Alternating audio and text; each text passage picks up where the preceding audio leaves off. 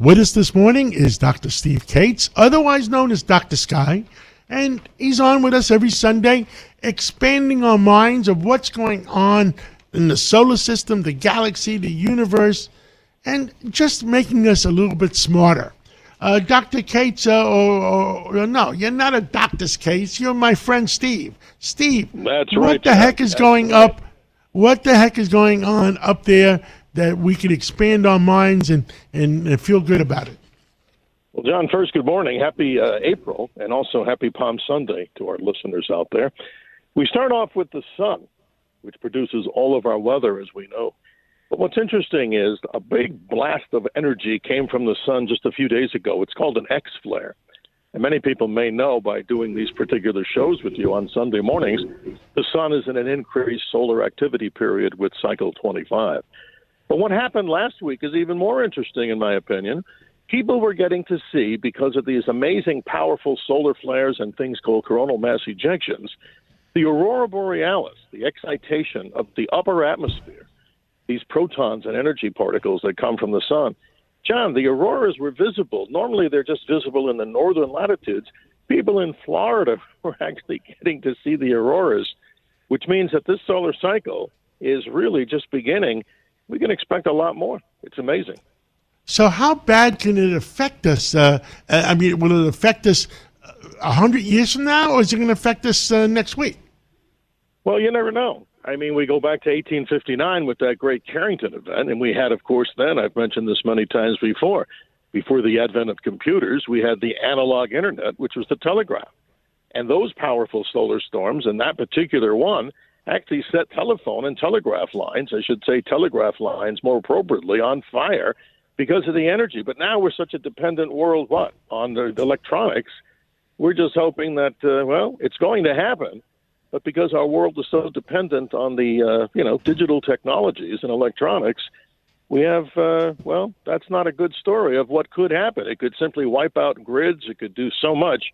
But we always like to be positive when we expand people's minds, so you never really know about that. But there's something, John, that we want to mention every week. We talk about here on your show. The mystery of the week. And here's the big one. Nobody understands this, but here we go. Why did Mars dry out and where did the water go? Well, this is the great mystery in science. So, what astronomers and scientists think they know, about 600 million years ago, something changed. They called it climate change on Mars, I guess, way back then. But it was probably due to increased volcanic activity. Mars was very active with volcanoes. But some say, geologists included, astrogeologists, that water may have flowed on the surface of Mars 40 million years ago. And now, well, we'll get to the point of where it went. But many people believe that there's water underneath the surface of Mars in these aquifers, as evidenced by images showing these large gullies on Mars. I find this fascinating because maybe the true thing is Mars has water well below the surface. But we'll tell you a little bit later where did it go? There's another theory. Isn't that fascinating? That is fascinating, and I, I'm still fascinated by the moons of Mars because so many people said some of them, those two might be artificial.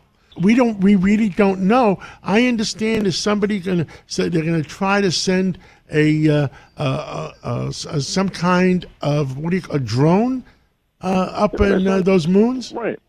They're going to send a spacecraft, a Phobos type probe, which will actually land on the surface of Phobos, which is actually the larger of the two Martian moons.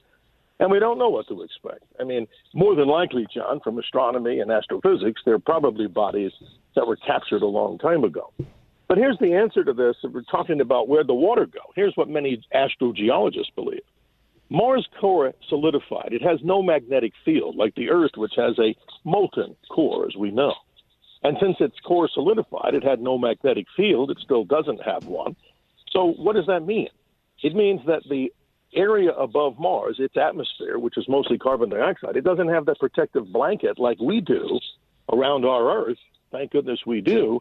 So that all that solar radiation literally just baked off the water as it evaporated into space. So that's one of the theories as to where the you know water went on the surface of Mars, a planet that's so amazing because we tell people this particular weekend as we move into April, the most amazing things you can see is the moon as it grows to be full in early April. We'll talk about that next week in detail. but you can see Venus and Mars in the sky pretty easy. And this is fascinating, John, as we open people's minds to take a look up in the sky. And how about this? Next week, with your okay, let's talk about how the moon is connected to the date of Easter, the date of Passover. We call it the Paschal moon, and also the Orthodox Easter. That's April the 16th. So we move into this beautiful spring, this beautiful month of April, and so many things to talk about here. And it's always a pleasure to be able to share this with you and your audience. And uh, in addition, I understand there was a uh, uh, a foreign spacecraft by one of the countries, I don't know which country, that uh, uh, has located uh, water on the moon too. Well, yes, there was a little spacecraft that came out of a rover on the far side of the moon. Remember, it's not the dark side of the moon. We love Pink Floyd too, but the far side of the moon, this little spacecraft that landed there. And no spacecraft had done a little thing called U2. It's like a little tiny rover. It's actually detected water molecules on the surface of the moon. But this isn't totally breaking news, John, because a while ago there was an LCROSS experiment. What was that? There was a booster rocket that was intentionally slammed into the moon and I remember it a long time ago, like around 2008 or 9, I was watching with the telescope as many to see if we could see a flash from the impact. But what happened with LCROSS is they actually detected water in the form of frozen ice. Obviously, that's what water is at the far south pole of the moon.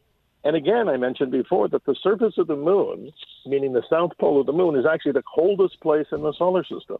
Now, how can that be? We don't know why, but if you go out to, say, the dwarf Pluto or Neptune out there in the far reaches of the solar system, the area at the south pole of the moon, which has water molecules and ice detected, very thin ice, you know, like a frost, is the coldest place in the solar system, well below, I believe, if I'm accurate, and I think I am, about 420 degrees below zero Fahrenheit. So, water molecules detected by this little spacecraft on the far side of the moon adds to the story that the moon has so many mysteries to share and it's great to share this with everybody again to uh, open our minds on these subjects. Great time to do it. Steve Kates, Dr. Sky, thank you so much for making us a little bit smarter. And I look forward to talking to you next week again.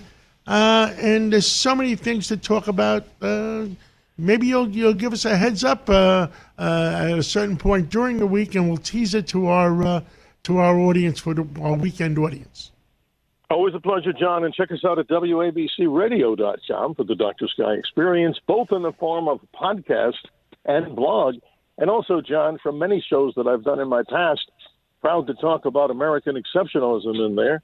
I think the listeners of this station will appreciate as we talk, as you always talk about truth, justice, and the American way. God bless the country. God bless America. God bless America and God bless our country. And God bless our solar system that we survive. Thank you so much. it's my pleasure, John. Have a good morning.